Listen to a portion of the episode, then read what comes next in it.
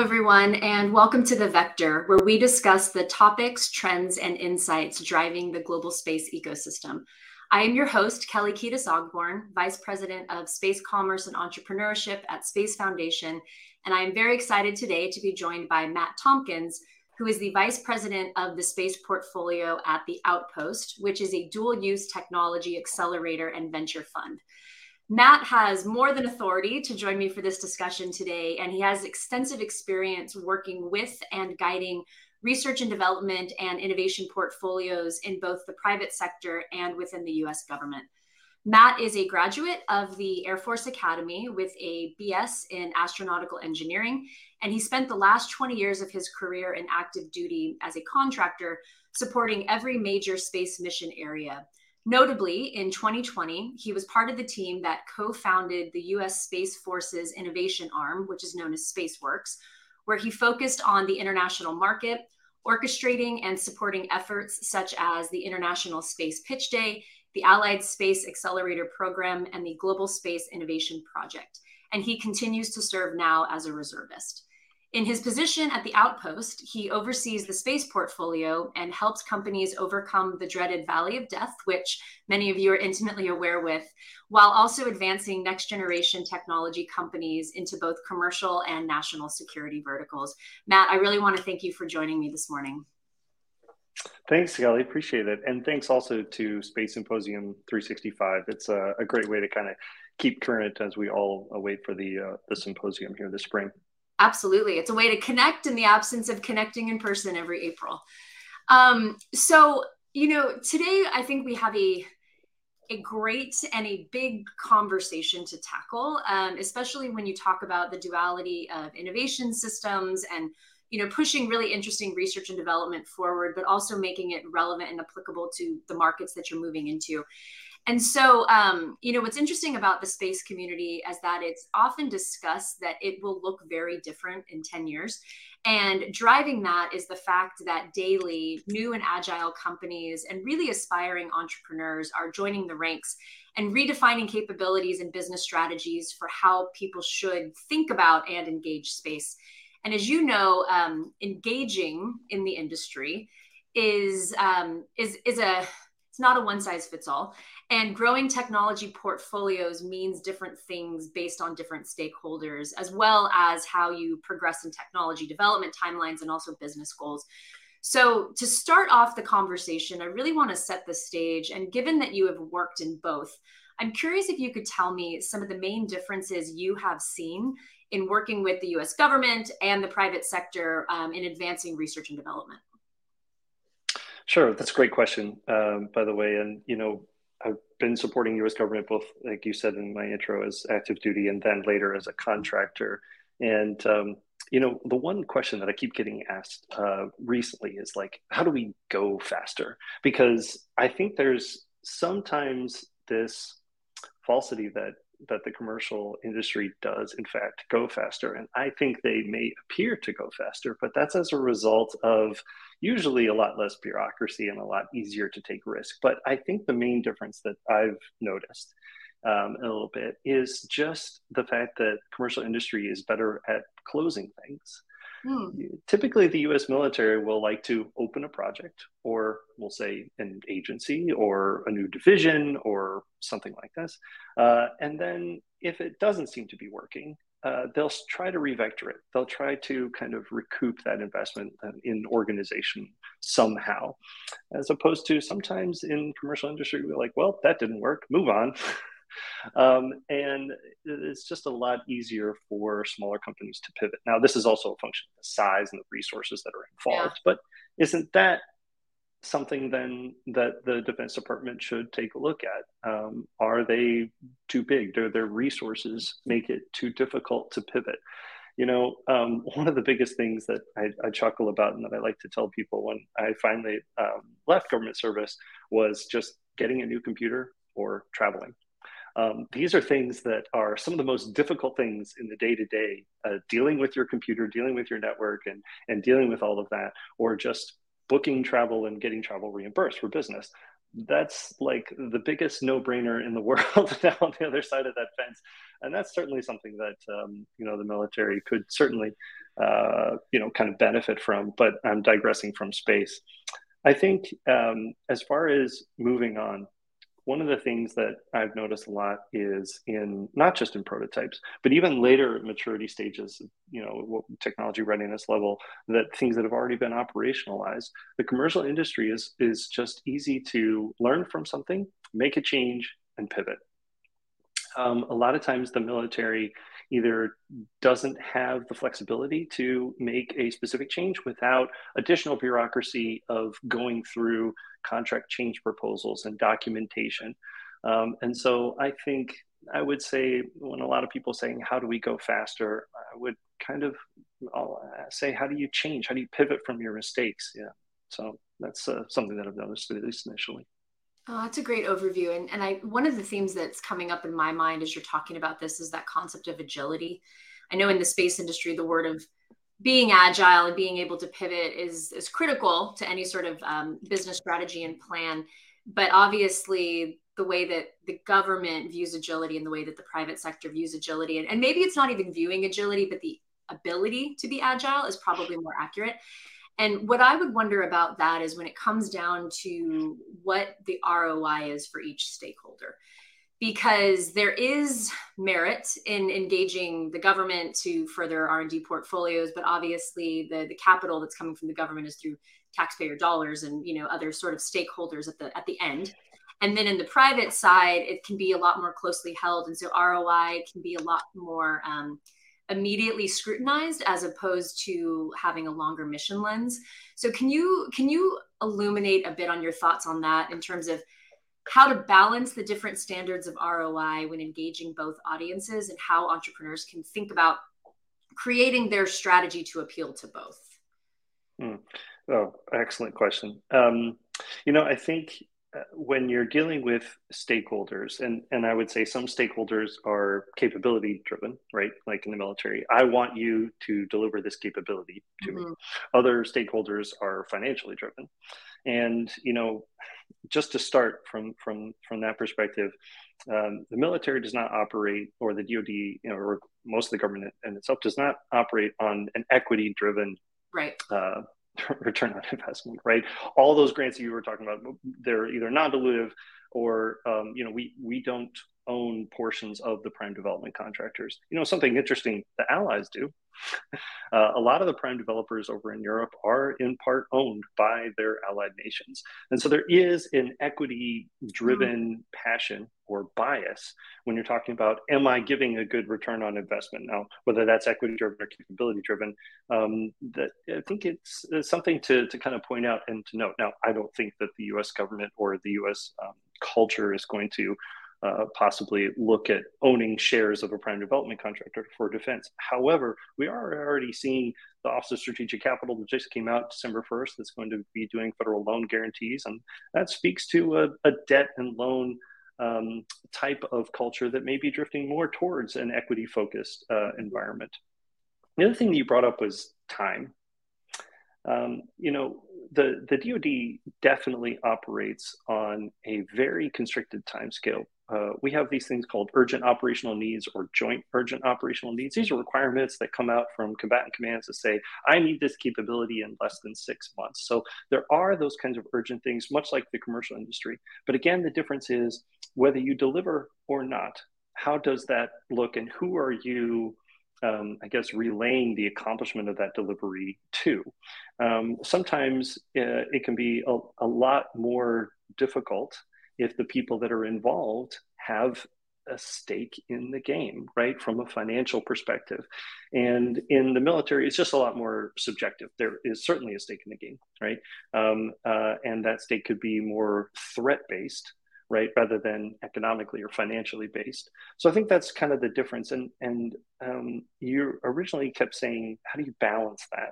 And and and that's really important, right? So if you're a commercial company um, you typically end up having to deliver both. And that can be mm-hmm. very difficult. You are simultaneously convincing your investors that what you delivered is of value to them and will make them money.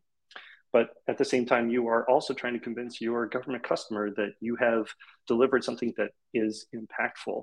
And mm-hmm. both of those are uh, very difficult to do. And the commercial uh, industry has to do that at the same time. And so that's just an additional burden that I've noticed that we need to to deal with. That um, uh, it's just a little bit different than than doing that in the military. Um, uh, that that I've noticed so far.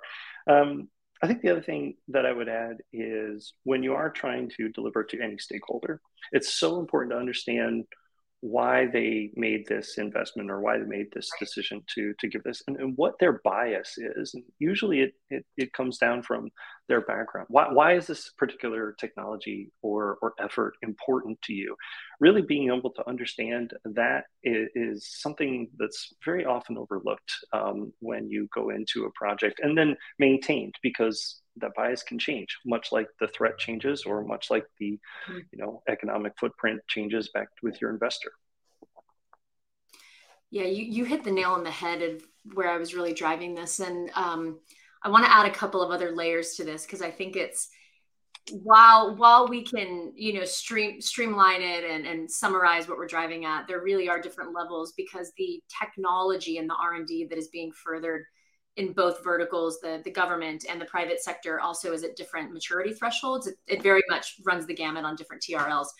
And um, this concept that you talked about to the impact to the investor. So, if the investor is the private sector or the investor is the government, who's actually funding and what are they going to get in return? And one of the things that I always talk about um, when it comes to investment in the space industry or how you actually progress innovative portfolios is balancing this altruism for where space is going. And in some innovation portfolios, you can boil that down to doing innovation for innovation's sake because it's important to establish a baseline for us to be able to use in 5, 10, 20 years. And then the business pragmatism in the private sector of if I invest in X, you're going to give me a return in three, five, seven years. And a lot of those um, technologies and capabilities are a lot closer held because they have more immediately lines drawn to to space as it is now and where space is going to go. And i think a lot of that boils down to a, a, risk appetite and how the government and the private sector ingest risk and how they also play out in risk because i would think that from a government aspect um, a lot of it does play into this. It's not necessarily altruism because again it, it depends on the level of maturity but if you're looking at technologies and r&d that's in the TRL 134, a lot of times you are progressing to see what's technologically possible, what kind of capabilities can we bring to bear for an integration point. And so the risk of failure or, or realizing that that technology is not possible yet is, is broader than if you are trying to push that threshold in the private sector because it's private dollars being put into this portfolio. And so, in your experience with risk and understanding how both um, how both balance it. Um, what would you have to add to that? Yeah, you know, I was just in a meeting last week where this came up, um, and I won't say who, of course, but uh, you know, it was a, a, a flag officer um, in the Air Force, and uh, he said, ah, "Just yeah, I, I, don't know about this this tech, even though we we described that." And I, quite frankly, said, "Well, then this is your chance." Right, mm-hmm. to apply use cases and scenarios and put that risky feeling to the test, right? So we've explained the technology. You think it's interesting, but you're just not sure how it would perform in a certain use case. Boy, does that not sound like a great project? I, you know, so that is why we have these innovation projects. And you know, I don't think innovation is going to ever replace traditional acquisition, nor is it trying to. I think it's just uh, there to complement Mm-hmm. supplement and augment. I love those those three words because they're very they're very uh, non-threatening yeah. words, and we've seen uh, innovation funding go up. You know, despite uh, Congress, um, you know, whether or not to to, to fund uh, just a couple months ago, which was interesting. It ended up um, we've we've seen it over the past few years go up. So I think to your point of how do you balance that risk is well, take a look at traditional acquisition and take a look at the innovation and monetarily quantify that risk that you're taking right, right? Um, and really kind of understand um, what you can do um, because i feel like a lot of people both users and customers in the dod don't realize how much in the driver's seat they really are in all of this. And so if you have you could have a trl uh, for technology that you know hey we're thinking about building a prototype and what do we think about that um, you could have a TRL 9 technology that's simply not used mm-hmm. in the military that that that lowers it and then all of a sudden you're kind of in the same boat so you, there's ways to balance that risk and say if i want to get from a five to six you know TRL and I want to do this type of project, um, you have options, right? And so I think what the military can do is to provide what I said earlier, provide use cases and provide scenarios. Listen to the pitch, and then that's your chance to then be constructive and offer something. Too far, there are many demos that I've gone where a company will come out and demo and the military will be like well thanks for coming out you know so i think um, that's really the biggest thing that the military can do uh, is to provide um, well here's how i was envisioning that when you mm-hmm. described that because maybe there's a miscommunication. And then again as we talked about earlier that's where you can understand that person's bias and their passion and then really play to that and say uh, let's let's make a, a, a project that you will be invested in. And we know that's not equity based but uh, it's the it's the same kind of thing. Um, you know I, I think that uh, there's a lot of just transparency that the mm-hmm. military can provide. Now, I know and have worked in it for many years at varying levels of classification, and so it's not always easy to do. But if we can um, provide a little bit more advanced um, planning and understanding of here are the things that where we want to go and here are the roadmaps and um, i think the second thing that the military needs to do is to stick to that plan and to stick to that roadmap and commit to it. Now, we did talk about pivoting earlier, so there's lots of things uh, that can go wrong, and I understand that. So it's very, very critical. But um, uh, the military is changing sometimes too rapidly for the commercial industry to kind of catch up and understand how to navigate it.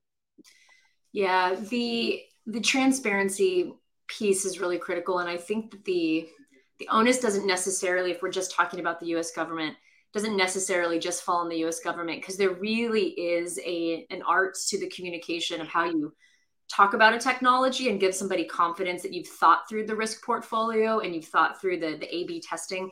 One of the things when I um, used to do tech commercialization and I would work with companies when they would apply for government grants, whether it be SBIRs or BAs, BAAs or broader, um, is I would always have them quote unquote show your work in a way. And I know it sounds really basic, but what are you proposing to get funded? What is the outcome of that funding? If you are not able to meet your technological objective, what's your plan B? What's your plan C? So at least it's completely transparent across the board what you're trying to establish from a baseline of possibility and how the government can track it to understand yes, no, did you meet your objective? How do you pivot? Because sometimes I think um, innovation in and of itself is a buzzword. And sometimes technologies can very much be uh, talked about in, in buzzwordy terms.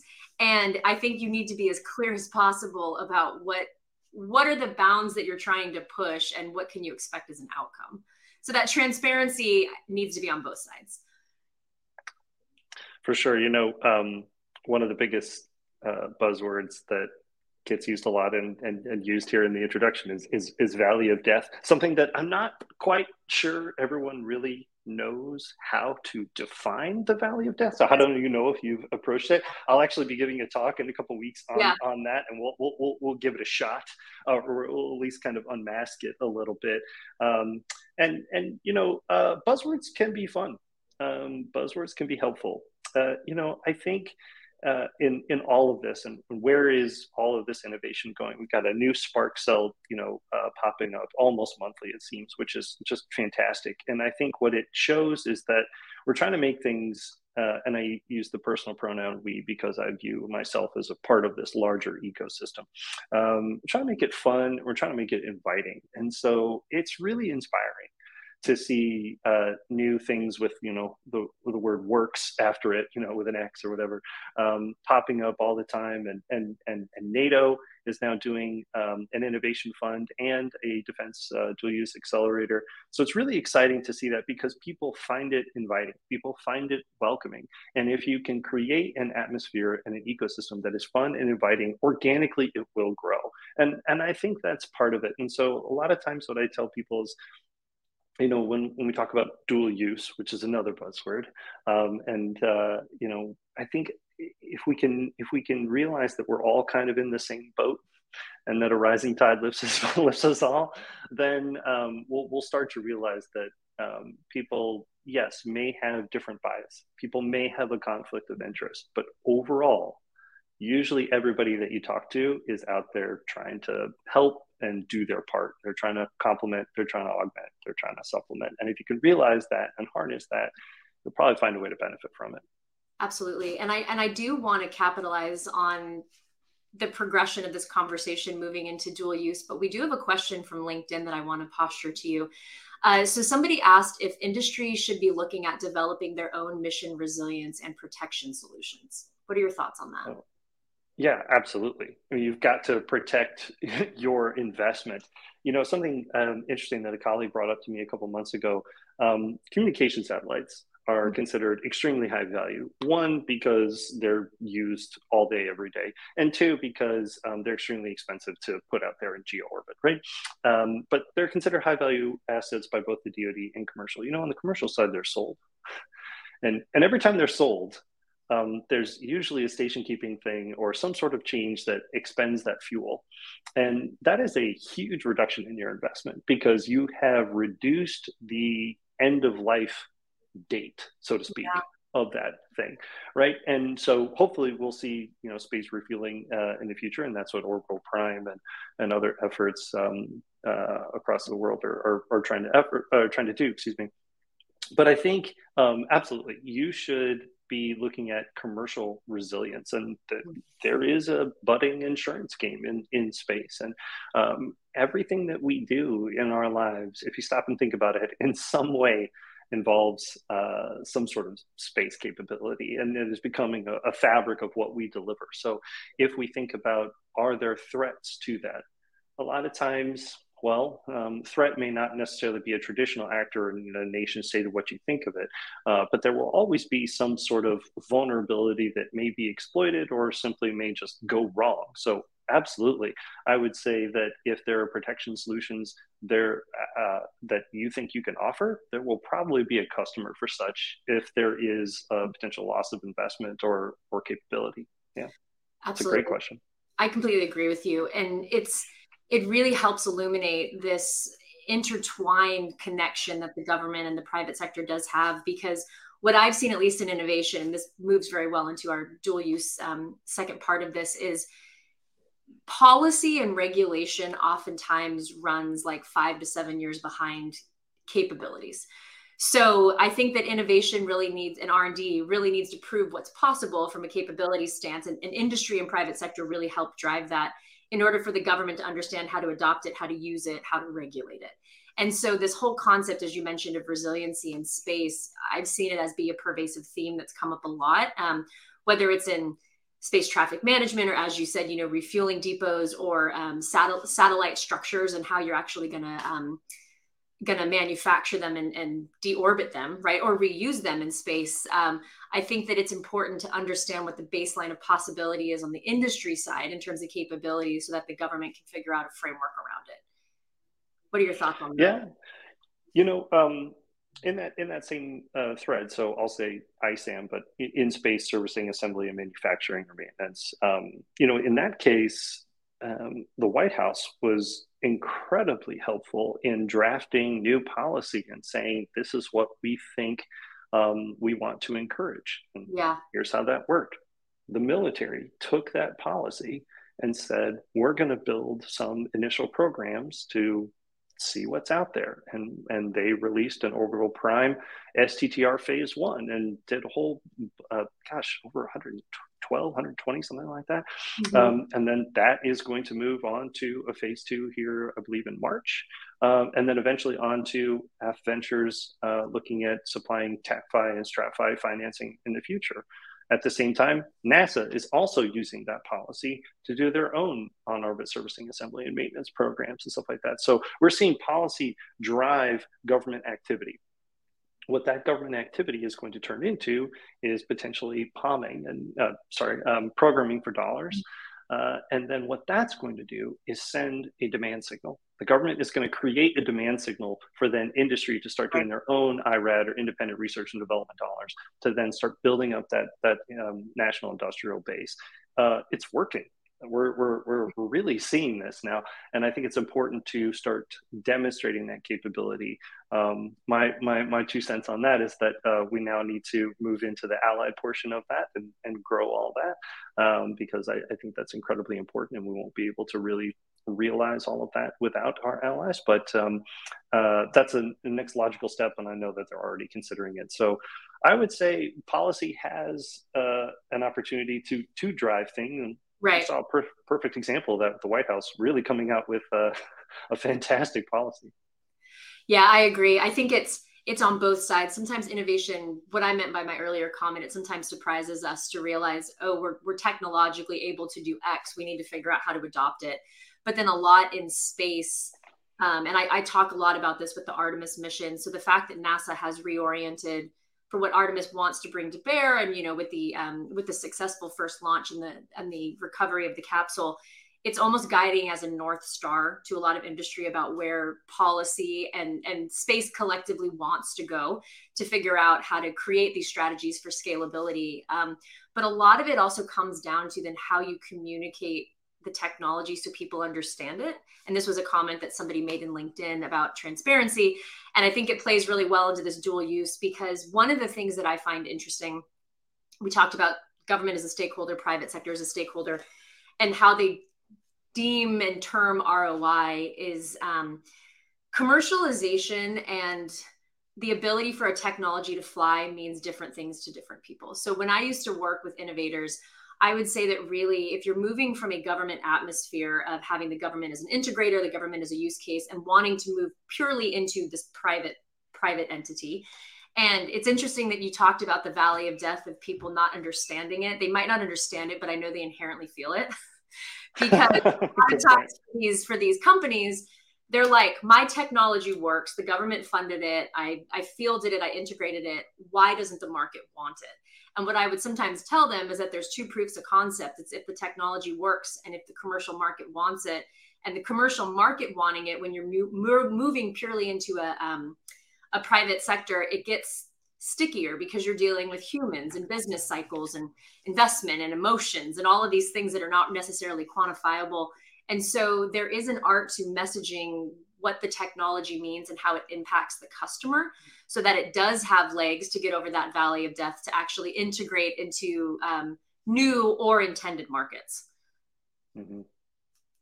Yeah, that's a good point. You know, um, when AFWERX uh, really started to come into the light, it was very clear that we started using this thing needs to be um, have dual use applicability. So it has to have both commercial and defense application. Okay, why did we do that? Um, uh, you know, I think uh, it's become clear that part of it was to make sure that um, the DoD is encouraging uh, overall economic health of these companies, mm-hmm. right? So if you are breeding companies that have defense-only applications, uh, it's not necessarily all that healthy, or it's not as healthy as it could be for the U.S. economy, which ultimately is the charter of the Small Business Administration, where all of that comes from. Okay, so economic health is one reason. The other thing is just to kind of hedge your business, right? Um, in general, if you only have one type of customer, it's not a really healthy business um, to begin with. So, you know, on the business side, we, we're trying to make sure that people have an understanding of is this commercially viable? Because we don't, you know, the DoD shouldn't be the only person um, looking at your product. Because if for whatever reason um, funding can't do it, this year, this quarter, or whatever, we don't want to be the cause of having a business go under. I think the other thing is timelines. You know, the, the government tends to be a little bit, you know, slow to start, but then can ramp up very quickly. Whereas the commercial industry may be able to give you an initial investment um, and then we'll kind of wait and see how you do, right? So I think because of that, it's almost like uh, investing in personal finances, right? You have your stocks and then you have your bonds, right? And so you want to have a, a really balanced portfolio. And I think that's what companies need to um, really realize. And that also, that is a, um, a factor in getting selected for an AFWERX innovation or a SpaceWERX innovation thing. They, there are entire huge sections on how is the commercial is this commercialization of this technology uh, going to go? Where do you see it coming to market? Tell me about all that. Uh, show me that there's a beachhead uh, there, and you are rated against that. Um, and I think uh, you know it's important for people to realize that uh, that's a huge differentiator. Uh, so technologies that may already have a commercial market and that we're simply looking to repurpose them for defense, those can look very, very attractive.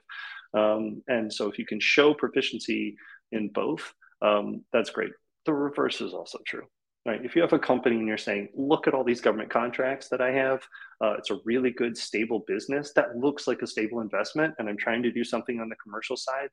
Uh, you know, um, family investors or high net worth individuals should should notably take that as a fantastic sign that that investment has been de-risked. So you can use it to your advantage going either way if you have both. That's a fantastic point, and there is, um, as you know, there is a strategy to being able to show credibility in both markets to leverage investment and interest in the other. Um, that's why when a lot of young entrepreneurs or, or companies will talk about wanting to work purely in the commercial sector when it comes to space, I always remind them that there is a touch point with the government. if you're not going after a government you know grant to be able to develop your technology they will still be your regulator they will be a customer they will be a validator they will be an integrator. There there are all these other ways that you're going to have to work within that that ecosystem and that sort of stakeholder environment. Um, so you have to prepare and plan for both. I i do want to broaden this conversation slightly um, because you've dropped the word allied into the conversation a few times. Um, and it as you know, innovation is not just this duality between the private sector and the US government, it is global. And especially when it comes to space, um, you have a lot of innovation and R&D portfolios that are not geographically bound.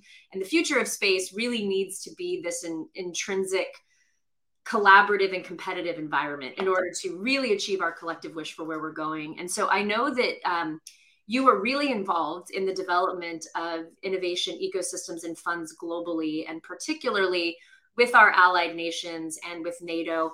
Uh, can you talk a little bit more about that and what is really happening? What's the pulse? How can companies think about it and take part of it?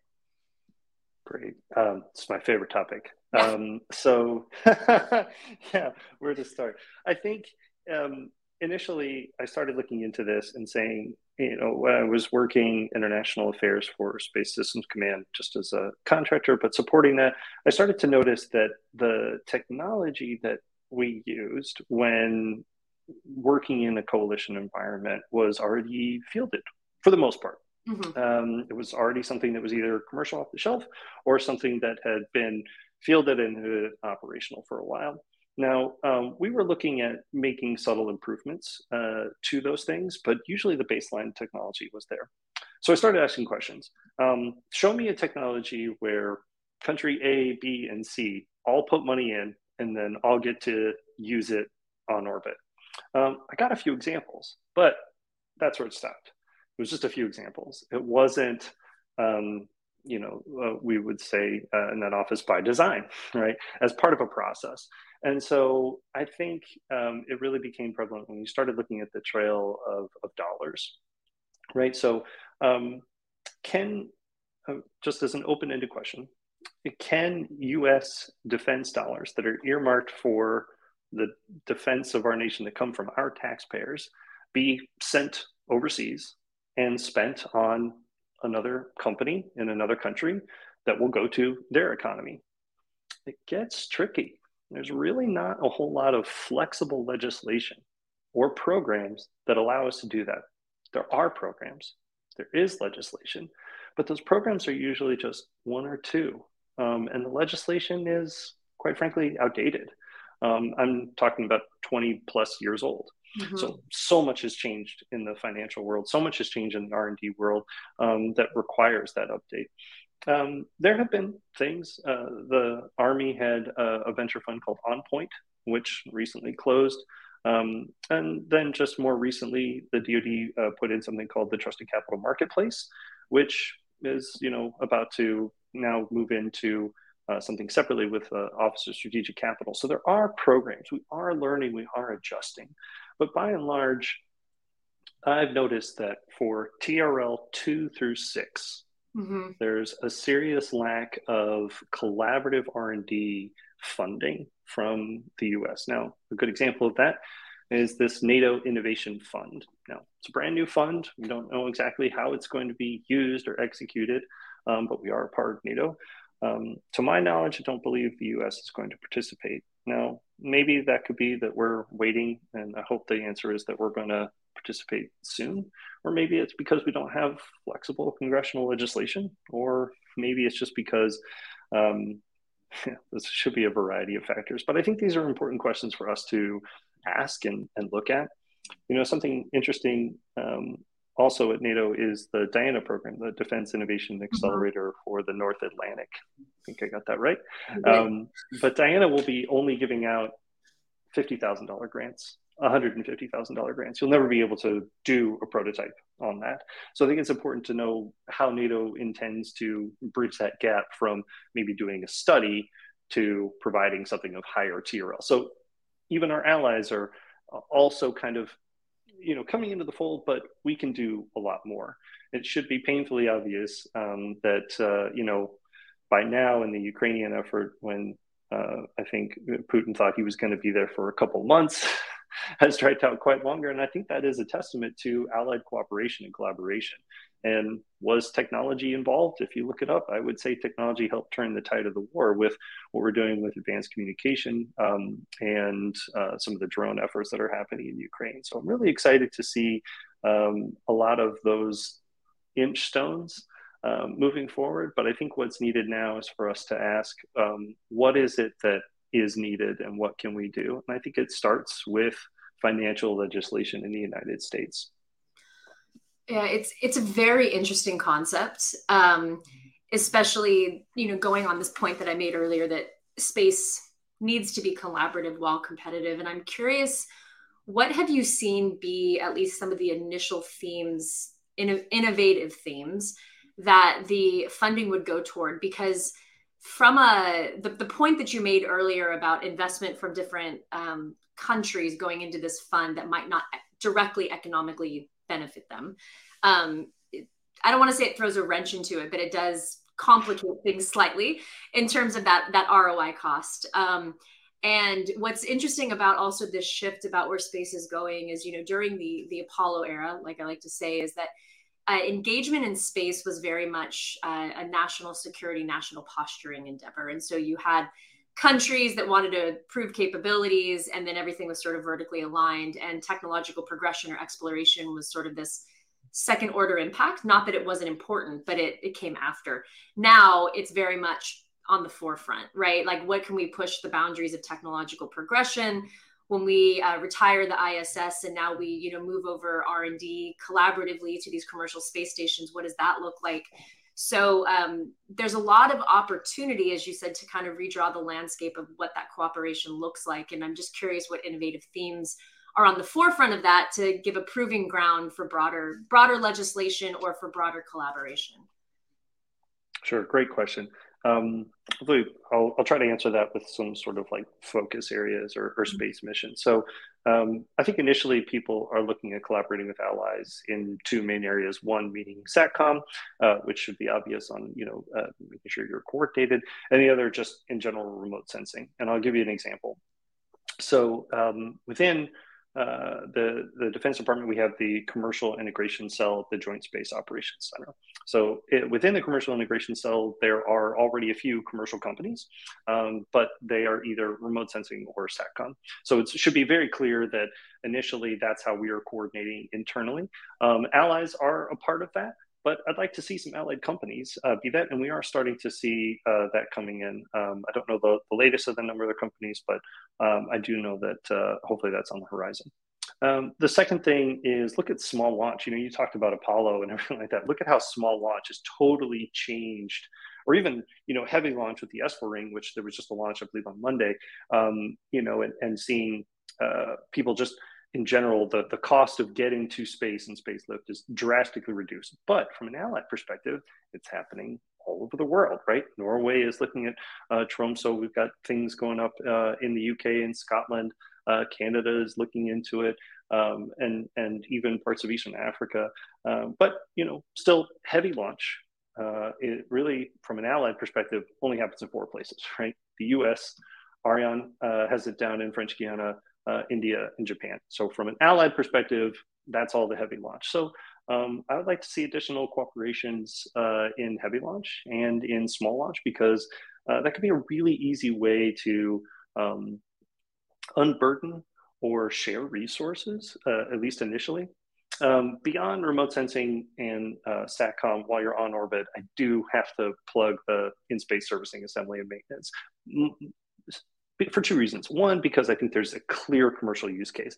So we're already seeing a lot of commercial companies like microgravity as a service reach out to um, you know pharmaceuticals and stuff like that. So there's a clear commercial uh, line of business there. But then also think about the long term, really kind of uh, blue sky things that people want to do in space. I'm talking cislunar, uh, human tourism, space flights, and even asteroid mining, which was tried and we'll try again. But in space servicing, assembly, and maintenance, if you can really exist out in orbit, that will provide the enabling technologies that help all those previous things I just mentioned. So um, I think that there's a lot that we can do, and I think that uh, I think I said this uh, when I first met you. No, nobody does anything really amazing on their own. I truly believe that. Um, and if we want to do amazing things, we're going to have to share and and get help with that. And uh, I'm really excited to see that. I agree. I the environment, um, you know, even though space is so large, I think anybody that's in the space environment always jokes about how small and incestuous it feels because we always crossing paths and, and collaborating on different things because it really is a um, it takes a village right in a lot of ways and i do agree with your your topical focus because um, the way that i think about enabling the opportunities especially in low earth orbit is you have to you have to make getting there ubiquitous. And you mentioned that with small launch, right? It has to be cheap, reliable, as easy as getting on an airplane, turnaround time one to three days as opposed to one to three months. Um, but also taking Earth out of the equation. And that's what you were talking about with the ISAM portfolio, because yeah. when you don't have to rely on Earth as a sustainer, for any sort of activity, it really opens the aperture for what you can do. And like you said, launching into other orbits and other opportunities like cislunar and beyond. Um, is, is really critical. Uh, in our last few minutes, we because we could continue on probably for another hour, um, but in our last few minutes, we talked a lot about you know innovation happening around the world in the government and the private sector with our allied nations. If there was a company that was looking to further along their R and D portfolio um, or or pivot from an existing one, what kind of advice would you give them you know resources to look at? Where should they start? Um, everyone's roadmap is different but i think it's important for people to know what's out there for them to take advantage of. Mm-hmm, mm-hmm. Uh, that's a great question and i love the uh, yeah space is uh, potentially uh, small which seems like a joke but you know what? Um, when when i when i go to space symposium here in a couple months um, it's it's like a high school reunion. sometimes. Yes. you, you can't walk like you know five people uh, uh, five feet um, uh, and so yeah it's it's it's a fun time. So i gotta be careful what i what i say here. Hey didn't i hear you say something when you were talking to Kelli? Yeah yeah. Um, all right. So my my last bit of advice for companies and you know i do a, a small company advisement for space companies right now. Um, i would say um, look at all the varieties of funding out there for you I think a lot of times people just they say it's too hard to break in traditional acquisition because I have to deal with the primes and there's just loads of people you know looking at, at BAAs. It's really hard. Um, there are a ton of broad agency announcements out there in traditional contracting, and trolling SAM.gov is not easy. There are a lot of resources to be able to do that the next is innovation and going and doing the SBIR route, and hopefully that works. And then going on to TACFI and STRATFI, which continually changes. We're only in the third year of TACFI and STRATFI, and every time I apply, it looks totally different than the previous year.